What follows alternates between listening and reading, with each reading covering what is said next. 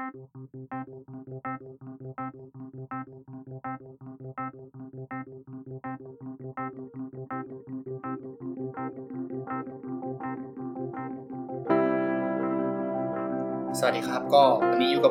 ะครับกับพอดแคสต์วันนี้ของฉัน EP แรกก้าวสู่วงการแผ่นเสียงครับก็ก่อนอื่นผมก็ต้องขอย้อนกลับไปสมัยก่อนเกี่ยวกับประวัติการฟังเพลงการชื่นชอบในบทเพลงของผมก่อนก็คือในห้วงแรกเนี่ยผมจะพูดก่อนว่าทำไมก่อนที่ผมจะมาเข้าไอ้วงการแผ่นเสียงได้ต้องบอกก่อนว่าส่วนตัวผมเป็นคนที่ชอบฟังเพลงมากจริงๆนะครับแล้วก็เกิดทันยุคเทปนะยังทันอยู่แต่ยุคแผ่นเสียงจริงๆเนี่ยไม่ทันแล้วนะแต่กว่าในยุคนั้นอะยุคที่ผมนั้นยังเป็นเด็กมัธยมหรือเด็กประถมอยู่เนี่ยกว่าที่เราจะเริ่มเก็บเงินซื้อพวกของพวกนี้เองได้พวกแผ่นซีดีหรือว่าเทปแต่เทปเนี่ยผมจะไม่ค่อยทันเท่าไหร่แต่ทันแหละแต่กว่าที่ผมจะเริ่มเก็บเงินซื้อของพวกนี้ได้เนี่ยในยุคของซีดีเนี่ยแล้วที่บ้านผมเนี่ยก็จนเวลามันผ่านไปผมก็มีแผ่นซีดีเพลงที่เป็นแบบแผ่นแท้ลิขสิทธิ์นะครับรวมๆประมาณ 50-60 กว่าอัลบั้มได้ซึ่งเอาจริงๆมันก็ถือว่าไม่ได้เยอะมากสำหรับคนที่ผมคิดว่าเขาสะสมอะไรอย่างเงี้ยนะครับแต่ว่าสำหรับผมในการซื้อแผ่นเพลงเนี่ยมันจะทำให้เราได้ฟังเพลงที่มีทั้งหมดในอัลบั้มนึกออกไหมว่าคนที่เขาเปิดฟังตามวิทยุหรือว่าอินเทอร์เน็ตในยุคก่อนในตอนเด็กผมก็แรกๆก็ยังไม่ได้ซื้อซีดีก็ฟังจากเว็บกระปุกอะไรพวกเนี้ยก็จะได้ฟังเฉพาะเพลงตลาดส่วนใหญ่ก็คือหมายความว่าเพลงที่ก็ได้ยินมาจากคนอื่นแล้วชอบแล้วมาฟังต่อแต่แล้วจริงๆเนี่ยในอัลบั้มในเพลงของวงนั้นน่ะมันจะยังมีเพลงอีกหลายๆเพลงที่เราไม่มีโอกาสได้ฟังมันเลยเพราะว่ามันไม่ฮิตแต่จริงๆแล้วมันก็เป็นเพลงที่ดีนะซึ่งมันมีแบบหลายๆเพลงเลยที่ผมอ่ะชอบมันมากกว่าเพลงฮิตในอัลบั้มนั้นอีกแล้วก็อีกอย่างคืองานอาร์ตครับณตอนเด็กๆเนี่ยผมอาจจะยังไม่ได้เข้าใจว่าสิ่งเนี้ยมันคืองานอาร์ตหรือว่าอะไรแต่ว่างานอาร์ตที่อยู่บนหน้าปกมันน่ะรวมถึงลายบนแผ่นซีดีเนี่ยพอเวลาผ่านมาจนถึงยุคสตรีมมิ่งเนี่ยที่ทุกอย่างมันง่ายไปหมดการฟังเพลงเป็นอัลบั้มใครก็สามารถทำได้แล้วใช่ไหมแต่ผมย้อนกลับไปในวัยเด็กคือผมก็เป็นคนหนึ่งนะที่โอเคเราจะเลือกซื้อเพลงสักอัลบั้มเนี่ยมันต้องเริ่มจากว่าเราชอบวงนี้ก่อนชอบเพลงที่เราได้ยินมาก่อนก็คืออาจจะเป็นเพลงตลาดนี่แหละแต่ผมก็เป็นคนที่ชอบหยิบแผ่นซีดีมาดูเว้ยแล้วเปิดดูข้างในมันอะโอเคบางอัลบั้มถ้าเป็นของวงไทยอาจจะแบบมันก็จะอาจจะไม่ได้มีอะไรมากมายแต่มันก็มีนะมันก็จะแบบเป็นศิลปะความสวยงามของการออกแบบหน้าปกอะไรพวกนี้ซึ่งซีนี้ผมจะย้อนกลับมาในยุคปัจจุบันนั่นคือยุคของสตรีมมิ่งเนี่ยมันจะมีแค่หน้าปกให้เราเห็นใช่ไหมแล้วก็จะมีเพลงทั้งอัลบั้มมาแหละเราก็สามารถเปิดฟังได้เลยซึ่งมันก็พุ่งตรงคือมันก็ทำให้ทุกๆอย่างเนี่ยมันง่ายแล้วก็เข้าถึงแทบจะทุกวงในโลกใบนี้ที่มันไม่ใช่วงใต้ดินนะพอถึงจุดนึงผมก็เลิกซื้อซีดีไปจุดที่ผมเลิกซื้อเนี่ยมันก็เป็นเพราะว่าตอนนั้นผมย้ายไปอยู่จังหวัดสุพรรณบุรีแล้วใช่ไหมโปะจะร้านขายพวกซีดีเนี่ยมันจะเริ่มน้อยลงไปเรื่อยๆตามระยะเวลาเนาะมันก็จะเหลือแค่ B2S ครับจนกระทั่ง B2S ที่สุพรรณบุรีเนี่ยมันเริ่มที่จะไม่เอาแผ่นซีดีมาขายแล้วถึงเอามาก็จะเป็นแนวเพลงหรือวงที่ผมไม่ชอบซะส่วนใหญ่แล้วผมก็เลยต้องบอกตรงว่าผมก็เลยต้องเปลี่ยนมาฟังสตรีมมิ่งก็คือจังหวะนั้นมันก็จะเริ่มมีจู๊กกับ Apple Music แต่ผมก็ฟังใน Apple Music ซะส่วนใหญ่แต่ก่อนที่ผมจะมาฟังสตรีมมิ่งเนี่ยมันจะมีอยู่ยุคหนึ่งครับที่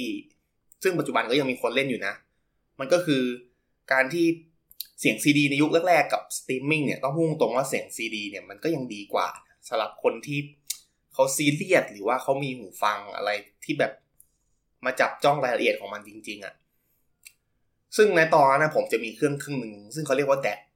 ถ้าผมจำไม่ผิดนะมันก็คือ Digital to Analog Converter ผมจำได้เลยว่ามันคือ iBasso DX 80ถ้าพูดแบบเข้าใจง่ายๆมันก็คือเครื่องเล่น MP3 นี่แหละพูดแบบเข้าใจง่ายๆนะแต่ถ้าผมจำราคาไม่ผิดนะราคามันอยู่ที่ประมาณ 15,000 บาทเลยมันเป็นแค่เครื่องที่เอาไว้ฟังเพลงเฉยๆอะฟิลเหมือน iPod Touch อะแต่ว่าจอมันใช่ๆมันเหมือน iPod Touch แต่ว่า มันจะทำได้แค่ฟังเพลงจริงๆไม่มีอะไรเลยนอกจากการฟังเพลงซึ่งราคามันก็ถือว่าค่อนข้างสูงใช่ไหมแต่เนี่ยอันเนี้ยถือว่าเป็นตัวระดับเริ่มต้นแล้วนะถ้าคุณเข้าสู่วงการเนี่ยคุณจะโดนดูดซับอย่างมหาศาลเพราะว่าแค่ไอ้เครื่องเล่นแดกเนี่ยมันก็ราคาประมาณนี้แล้วอ่ะบวกกับคุณต้องมีหูฟังที่จะมาให้มันรีดประสิทธิภาพออกมาได้อีกซึ่งหูฟังก็ราคาเกือบหมื่นอันเนี้ยพุ่งตรงก็คือเริ่มต้นมันมียันเป็นแสน ซึ่งตอนนั้นผมก็แบบโอ้นี่เรามาถึงจุดนี้ได้ไงวะ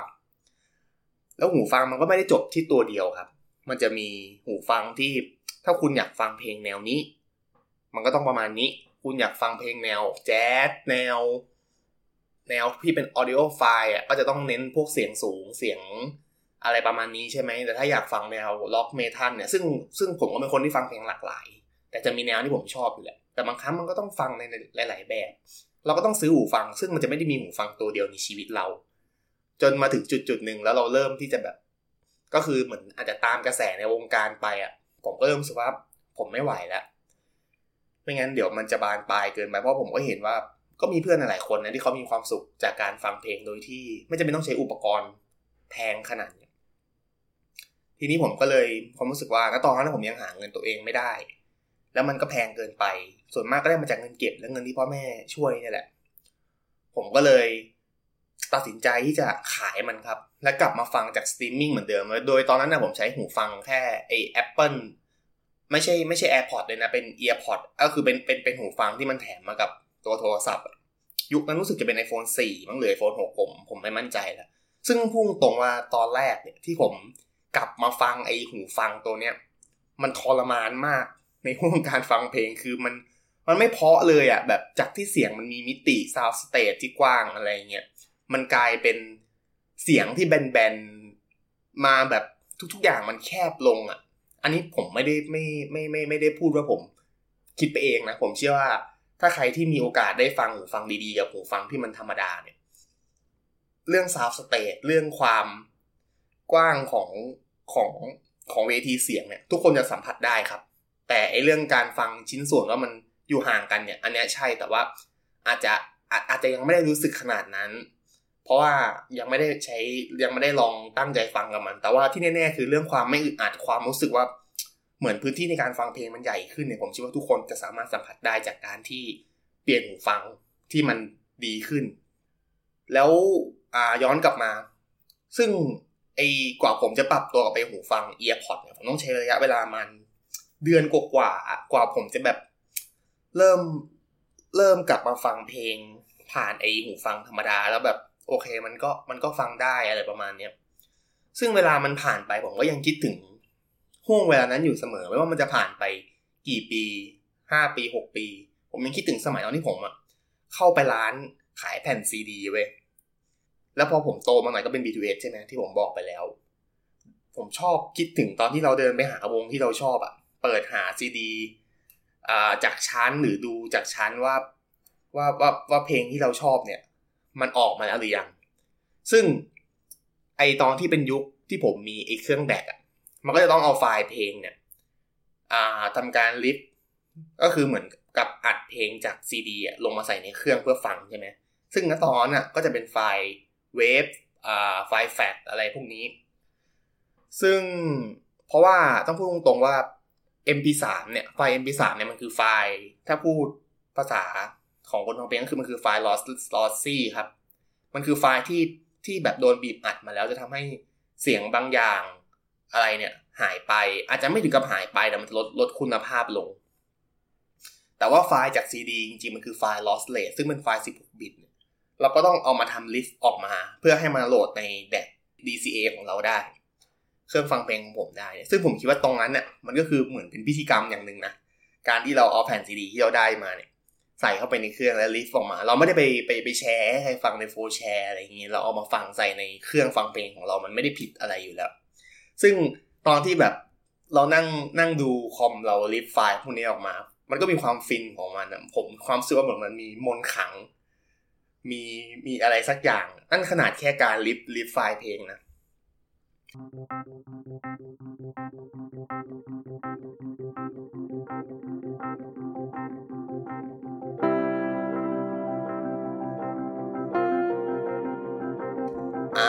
คลิปนี้ผมจะพูดถึงจุดเริ่มต้นแหละว่าทำไมผมถึงมาเข้าวงการบันเสียงได้ยังไงก็คือระยะเวลาก็ผ่านไปนะครับระยะเวลาหลังจากที่นะระยะเวลาผ่านไปจากจุดที่ผมไปเล่นแดดเนี่ยก็ประมาณเกือบ 7-8 ปีได้จนระยะเวลาประมาณ 2-3 ปีที่ผ่านมาเนี่ยผมเริ่มเห็นโฆษณาเครื่องเล่นแผ่นเสียงซึ่งเป็นแบรนด์ไทยของคนเราทำเองนี่แหละก็ครั้งแรกที่ผมเห็นเนี่ยผมก็รู้สึกแบบยังเฉยอยู่แต่ในใจก็มีความรู้สึกว่าเฮ้ยแล้วทุกวันนี้มันยังมีคนเล่นเครื่องเล่นแผ่นเสียงอยู่เหรอวะหรือว่ามันเป็นแค่การที่แบบทำตามกระแสขึ้นมาเพราะตอนนั้นพุ่งตัวผมก็เริ่มเห็นว่ามันเริ่มมีวงที่ผมชอบด้วยแหละทำแผ่นเสียงขึ้นมาแต่ผมคิดว่าเขาแค่ทำมาเพื่อที่จะแบบว่าให้คนที่ฟังหรือชอบอะซื้อไปสะสมเว้ยซึ่งผมคิดว่าแผ่นเนี่ยมันก็จะหายากไปถึงวงอื่นๆนะถ้าเสียงก็คงไม่ดีอะคือเพราะผมคิดว่าแผ่นเสียงมันจะมาดีกว่าซีดีหรือไฟล์ปัจจุบันได้ยังไงซึ่งผมก็ปล่อยผ่านไปผมก็ใช้ชีวิตอยู่กับ Apple Music แล้วก็ณวันนั้นผมก็มี AirPods Pro แล้วจนมาถึงวันนึงก็คือเมื่อไม่นานมาเนี่ยที่ผมไปซื้อคอมที่ห้าง Fortune เพื่อที่จะเอามาทำงานนะครับผมก็เดินไปเรื่อยตามภาษาคนที่แบบผมชอบผมรักในห้างนี้อยู่แล้วอะมันมีแกดเจ็ตมีอะไรมากมายซึ่งอาจจะไม่เยอะเท่าบันทิปสมัยก่อนแต่ผมว่ามันก็ยังเป็นที่ที่ขังอยู่ระดับนึงจนกระทั่งผมเดินไปถึงโซนลึกๆอะก็ไม่ได้ลึกหรอกก็เป็นโซนนึงของชั้น3มั้งนะผมจะไม่ผิดนะผมก็งงเลยเดินเข้าไปอยู่ๆตัวเองแม่งมาอยู่ท่ามกลางวงล้อมของร้านที่แบบเต็มไปด้วยเครื่องดนตรีเว้ยเต็มไปด้วยร้านแผ่นเสียงมีเครื่องเล่นแผ่นเสียงวางมีเสียงที่ได้ยินออกจากร้านอะไรเงี้ยซึ่งตอนผมชอบมันมากเลยนะว่าเฮ้ยมันยังมีแบบนี้อยู่อีกเหรอวะแล้วผมก็ได้เดินเข้าไปในร้านนึงนะแต่ผมจำชื่อร้านไม่ได้ซึ่งตอนนั้นเจ้าของร้านเนี่ยไม่ได้สนใจอะไรผมเลยซึ่งมันก็เป็นเรื่องที่ดีสำหรับผมในตอนนั้นเพราะว่าถ้าเจ้าของร้านทักว่าสนใจอะไรน้องเนี่ยผมก็คงอาจจะแบบอ๋อครับแล้วเดินออกมาเลยซึ่งตอนนั้นผมก็ได้แบบคือเหมือนกับร้านเขาจะแบ่งตามอัลฟาเบตใช่ไหมร้านพวกเนี้ยว่าแผ่นซีดีแบ่งเป็นแนวก่อนแนวล็อกแนวป๊อปแนวแจ๊สแนวบูอะไรพวกนี้แล้วก็ในแต่ละแนวจะแบ่งตามอัลฟาเบตก็คือไล่อักษร A B C D มาผมก็ได้มีโอกาสไปคุยแผ่นเสียงนะตอนนั้นนะซึ่งมันให้ฟีลคล้ายๆตอนที่เราเดินหาแผ่นซีดีอ่ะผมคิดถึงความรู้สึกแบบนี้อยู่มันก็ย้อนกลับเข้ามาแล้วประเด็นคือมันมากกว่าแผ่นซีดีตรงที่ว่าเราได้กลิ่นของกระดาษที่มันถึงแม้มันจะห่อแล้วไว้อยู่ก็ตามเนาะเพราะว่าในร้านมันก็มีแบบแผ่นที่เขาเอาไว้รองอะไรอย่างเงี้ยรวมถึงกลิ่นของลังกระดาษที่เขาใส่พวกแผ่นเสียงพวกเนี้ยซึ่งทั้งห้องมันเต็มไปด้วยแผ่นเสียงแล้วมันก็แบบมันจะมีแผ่นเสียงที่วางไว้บนชั้นไว้บนตามผนังที่มันเหมือนกลายเป็นแบบว่าเป็นงานอาร์ตที่ประดับบ้านอะไรอย่างเงี้ยแม่งโคตรอิมแพคกับหัวใจผมนะตอนนั้นเลยเว้ยผมเดินเสพบรรยากาศในร้านอยู่พักนึงเว้ยแล้วผมก็ออกมาแล้วคิดว่าณวันนั้นนะผมคิดแค่ว่าเว้ยสักวันนึงอ่ะเราก็คงต้องมีสักเครื่องนึงอ่ะในบ้านอ่ะหรือไม่ก็อันดับแรกเลยคือมีแผ่นก็เท่แล้วอ่ะแค่แบบมาวางไว้ก่อนแล้วผมก็เดินต่อมาอีกนิดนึงผมก็ได้ยินเสียงเพลงอะไรสักอย่างอ่ะมันมาจากร้านที่เป็นลักษณะไอ้ร้านเครื่องเสียงนะฟิลร้านนั้นจะเป็นเหมือนเครื่องเสียงเลยซึ่งเป็นเพลงที่ผมได้ยินเนี่ยมันเป็นเพลงฟิลประมาณเพลงโซซึ่งเสียงมันก็แบบใสมากเว้ยตอนนั้นอ่ะแบบเสียงมันเพราะมากเพราะว่าร้านมันคือร้านไฮเอ็นด์เลยแต่ประเด็นคือผมอ่ะดันมองไปเห็นว่าไอ้ซอสที่มาของเสียงเนี่ยที่คนที่เขาเข้าไปลองเครื่องเสียงอยู่อ่ะฟังอ่ะเฮ้ยมันคือแผ่นเสียงเว้ยผมก็คือแบบเฮ้ยมันคือแผ่นเสียงเหรอวะเสียงมันได้ขนาดนี้เลยเหรอวะแต่ตอนนั้นผมก็เข้าใจแหละเพราะผมพอมีความรู้เครื่องเสียงอยู่บ้างว่าไอ้ทั้งชุดนั้นน่ะที่เขาฟังอ่ะราคามันก็คงจะเกินแสนอ่ะหลักแสนแน่นอนแต่แน่นอนว่ามันทำให้ผมมองภาพของแผ่นเสียงเปลี่ยนไปเลยณตอนนั้นคือผมยืนตะลึงอยู่พักนึงแล้วที่มันยังดังก้องอยู่ในหัวผมว่าเฮ้ยทำไมเสียงมันดีจังวะแล้วผมเดินไปอีกได้นิดเดียวผมจำได้ร้านนี้อยู่ทางขวามือแต่ผมจำชื่อร้านไม่ได้อีกแหละผมเห็นตาสัญลักษณ์อะไรสักอย่างขาวๆซึ่งมันเป็นตาที่ผมคุ้นเคยอย่างดีแน่นอนว่าปกของอัลบั้มแผ่นเสียงวงนั้นน่ะคือวง Queen อัลบั้ม A Night of the Opera ผมอะเดินเข้าไปหามันเลยนะแบบไม่ได้รู้ตัวเลยเหมือนเดินดูดเข้าไปเลยฟึบแล้วผมก็หยิบแผ่นมันมาดูเว้ยแผ่นมันใหญ่ก็คือปกแผ่นเสียงอะเนาะขาวๆแล้วก็มีตาของควีนอยู่ตรงกลางเหมือนที่ผมเคยเห็นแค่ในปกอัลบั้มใน Apple Music อะราคามันก็ประมาณ 1,600 ตอนผมก็คิดว่ามันแพงจังวะถึงมันจะเป็นของที่ทำมาใหม่ไม่ใช่เป็นของที่ทำมาตั้งแต่ปีผมจำไม่ได้ประมาณปี80มั้งอัลบั้มนี้ผมจำไม่ได้แต่ว่ามันเป็นของที่ทำมาใหม่สักประมาณปี2011ก็คือเหมือนเขาทำรีชูออกมาใหม่ผมก็มีพอจะมีความรู้เรื่องเสียงอยู่บ้างนะว่าไอเพลงที่มาจากถ้าผมผิดพลาดไปก็ขออภัยนะก็คือไอพวกพันเสียงที่ทำมาจากวงดอกไอเพลงที่เป็นแบบเพลงอินเตอร์เนี่ยเขาจะเอาไฟล์เดิมที่เขาเคยอัดมาเนี่ยมาทำไม่ได้เหมือนบ้านเราที่เหมือนกับว่าเพลงบางเพลงที่ในยุคประมาณยุคก่อนไม่นานเนี่ยเขาจะอัดเป็นดิจิตอลแหละเขาจะเอาดิจิตอลมาแปลงเป็นอนาล็อกซึ่งอันนี้ผมก็ไม่กล้าฟันธงนะแต่นี้ผมเหมือนผมเคยได้ยินมาซึ่งตอนที่ผมเห็นไอ้แผ่นวงควีนเนี่ยผมแม่งโคตรอยากจะเอามันมาตั้งโชว์ที่บ้านเลยเว้ยอยากได้มันมาก่อนเลยถึงตอนที่ยังไม่มีเครื่องเล่นแผ่นเสียงก็ตามเพราะว่ายังไงเราก็ฟัง Bohemian Rhapsody ผ่านApple Music หรืออะไรได้แล้วตอนนั้นเจ้าของร้านก็เดินมาหาผมเลยตามภาษาแม่ค้าบอกวงควีนน้องอัลบั้มเนี้ยดังมากเลยนะผมก็แบบรู้อยู่แล้วความยิ่งใหญ่ของ Bohemian Rhapsody อ่ะแต่คำพูดที่แม่งเกือบทำผมเสียเงินน่ะคืออะไรรู้ป่ะเจ้าของร้านน่ะแม่ค้าบอกว่าโอ้ยน้องหลายคนนะเขาก็ยังไม่มีเครื่องเขาก็ซื้อแผ่นไปเก็บสะสมไว้ก่อนแหละเดี๋ยวเครื่องมันจะตามมาทีหลังตอนผมเกือบลั่นเลยผมเกือบลั่นเงินในกระเป๋าออกไปแล้วแต่ก็ยังดีที่เราหักห้ามใจเอาไว้ได้ก่อนแล้วตอนผมก็กลับบ้านไปพร้อมกับเป้าหมายใหม่ในชีวิตก็คือเป้าหมายการเก็บเงิน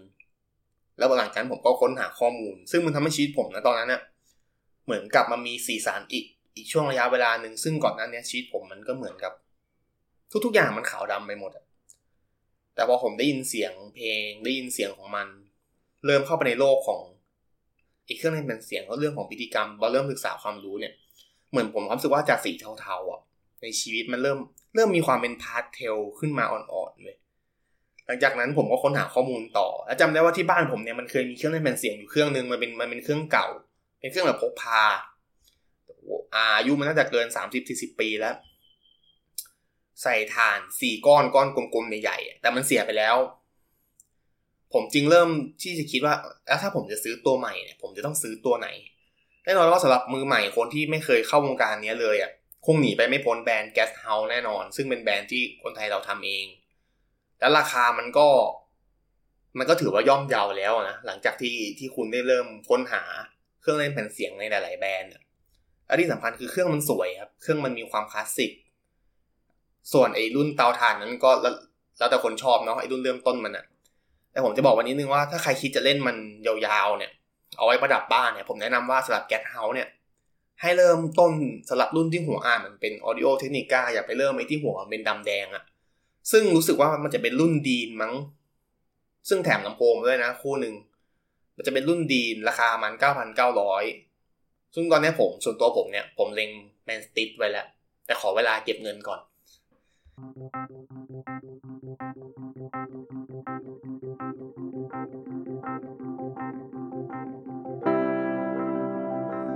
ทีนี้ผมจะพูดถึงว่าทำไมต้องเป็นเครื่องเล่นแผ่นเสียงเสน่ห์ของมันคืออะไรผมจะขอย้อนกลับไปก่อนว่าเหตุผลว่าทำไมยังมีคนกลุ่มนี้และประเด็นคือในปัจจุบันแนวโน้มของการฟังแผ่นเสียงเนี่ยมันเพิ่มขึ้น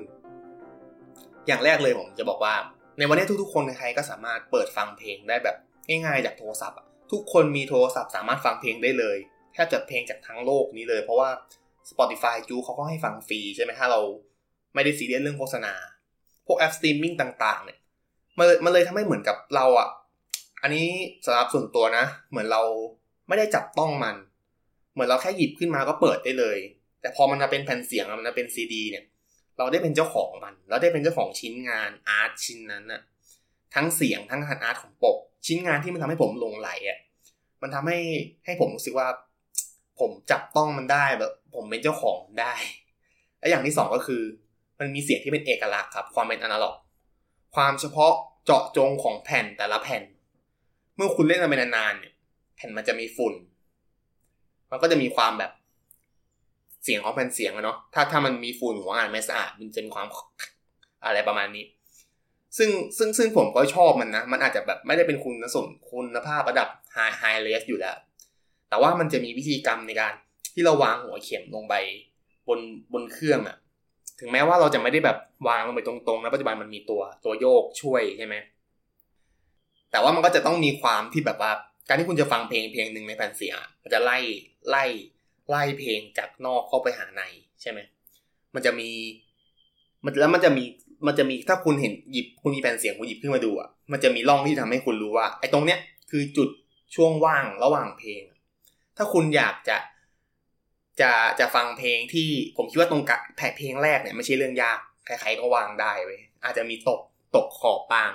แต่พอเริ่มเซียนนิดนึงจะง่ายแล้วแต่ใครที่ต้องการฟังเพลงที่2เพลงที่3เนี่ย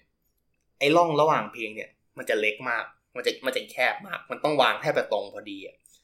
ซึ่งถ้าเกิดว่าคุณหยิบแผ่นมาวางแล้วคุณอยากจะฟังแท็กที่2ของเพลงเนี่ยคุณก็ต้องหยิบมาเล็งก่อนใช่มั้ยถ้าคุณวางไอ้แผ่นไอ้หัวเข็มลงมาแล้วปรากฏว่ามันเงียบแล้วหลังจากนั้นมันจะมีเพลงเสียงต้นเพลงดังขึ้นมามันจะเป็นความรู้สึกที่แบบโอ้ฟินอิ่มภูมิใจเล็กๆไม่รู้คือผมก็ไม่รู้ว่าทำไมเหมือนกันเนาะแต่มันเหมือนเสน่ห์ที่แบบโคตรน่าหลงไหลอ่ะ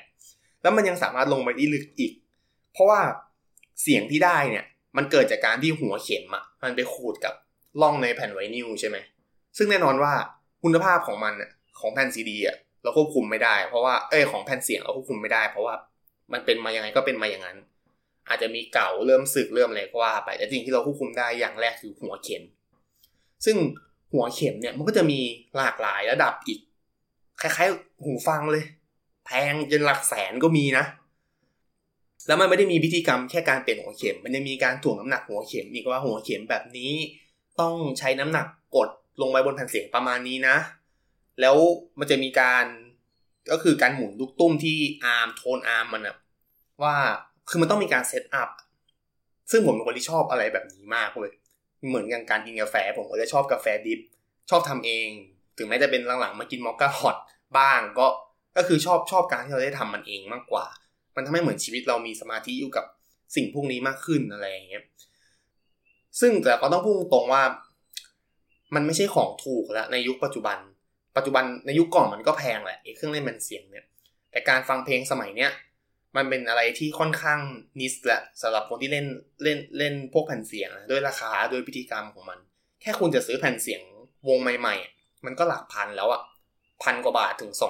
2,000 ยิ่งอันนี้ยังไม่นับรวมพวกแผ่นแร่ๆที่แบบว่าเป็นแผ่นเก่าๆหรือว่าซึ่งแผ่นเสียงเขาจะผลิตมาในปริมาณไม่เยอะอยู่แล้วโดยเฉพาะวงไทยนะครับแล้วถ้าความต้องการมันเยอะเนี่ยจากที่คุณซื้อมันมาประมาณ 1,900 หรือ 2,000 เนี่ยมันจะกลายเป็นหลักหมื่นได้ในระยะเวลาไม่นานเลยซึ่งในจะราคาแผ่นเสียงแล้วก็ยังมีราคาของเครื่องอีกซึ่งถ้าพุ่งตรงว่ารุ่นเริ่มต้นจริงๆอ่ะมันก็ราคาอยู่ประมาณหลักพัน 5,000 ใช่ไหมแต่ผมพุ่งตรงนะผมจากที่ผมศึกษามาผมไม่แนะนำให้พวกคุณซื้อเครื่องพวกนี้นะถ้าคุณคิดจะเริ่มเล่นมันแต่ถ้าคุณแค่อยากลองมาสัมผัสอ่ะก็ได้แต่ผมแนะนำว่าให้เริ่มซื้อรุ่นที่ราคาประมาณ 10,000 ขึ้นไปรุ่นหรือดูง่ายๆก็คือรุ่นที่หัวมันไม่ใช่เป็นหัวไอ้ดำแดงแล้วอะที่หัวมันเป็นแบบยี่ห้อ Audio Technica ขึ้นไปอะเพราะว่าไอ้แผ่นเสียงไอ้หัวที่แบบมาจากเครื่องที่มันถูกๆเนี่ยมันจะทำให้แผ่นเสียงเราพังพอเราเล่นไประยะยาวในอนาคตนะผมเชื่อว่าก็จะมีหลายคนที่แบบอาจจะซื้อเครื่องเล่นแผ่นเสียงไปแค่ประดับบ้านอะไม่ได้อินกับการฟังเพลงมากมายมานี้ก็แล้วแต่ส่วนบุคคลแหละทีนี้ผมจะมาขอส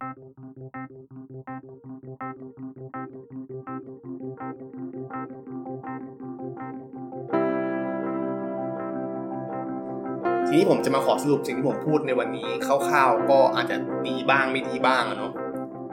ก็ถ้าให้ผมพูดตรงๆเครื่องเล่นแผ่นเสียงหรืออะไรพวกนี้ณปัจจุบันเนี่ยมันก็ยังถือว่าเป็นของที่ค่อนข้างเฉพาะกลุ่มมีความนิชแต่เพราะว่าผมพูดตรงเนื่องจากถ้าเอาจริงๆแล้วเนี่ยเอาไฟล์ดีๆที่เราลิฟต์มาหรือว่าเป็นไฟล์ที่เราฟังจาก Apple Music หรือจาก Tidal เนี่ยแหละที่มันเป็น lossless หรือ high res lossless เนี่ยมาฟังกับลำโพงดีๆที่มันรองรับความเป็น high res lossless หรือ DAC ดีๆสักตัวนึงเนี่ยเ เสียงมันดีกว่าอยู่แล้วอันนี้ผมไม่รู้นะว่าจะเกิดดราม่าอะไรไหมแต่ผมคิดว่าเสียงมันดีกว่าจริงๆแต่ความเป็นเอกลักษณ์ของอนาล็อกความที่เราต้องมีพิธีกรรมในการฟังการที่เราต้องจับต้องมันได้มีความมีอะไรของมันน่ะหรือแม้กระทั่งการอัปเกรดนู่นนิดนี่หน่อยปรับแต่งตรงนั้นตรงนี้มันเลยทำให้กลายเป็นสำหรับผมเป็นจุดสูงสุดของการฟังเพลงของผมแล้วแต่มันก็คนละฟิลนะว่าวันนี้หรือเช้านี้ผมอยากฟังแผ่นเสียงหรือแค่แบบอยากชิลๆก็คือกลับมาเซ็งๆหรืออะไรยังไงเปิดเพลงฟังเลยก็มันคนละฟิลนะครับสำหรับผม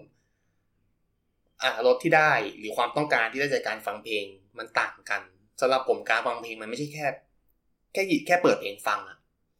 มันมีตั้งแต่จุดเริ่มต้นว่าทำไมผมถึงอยากฟังเพลงแล้วผมจะฟังเพลงไปทำไม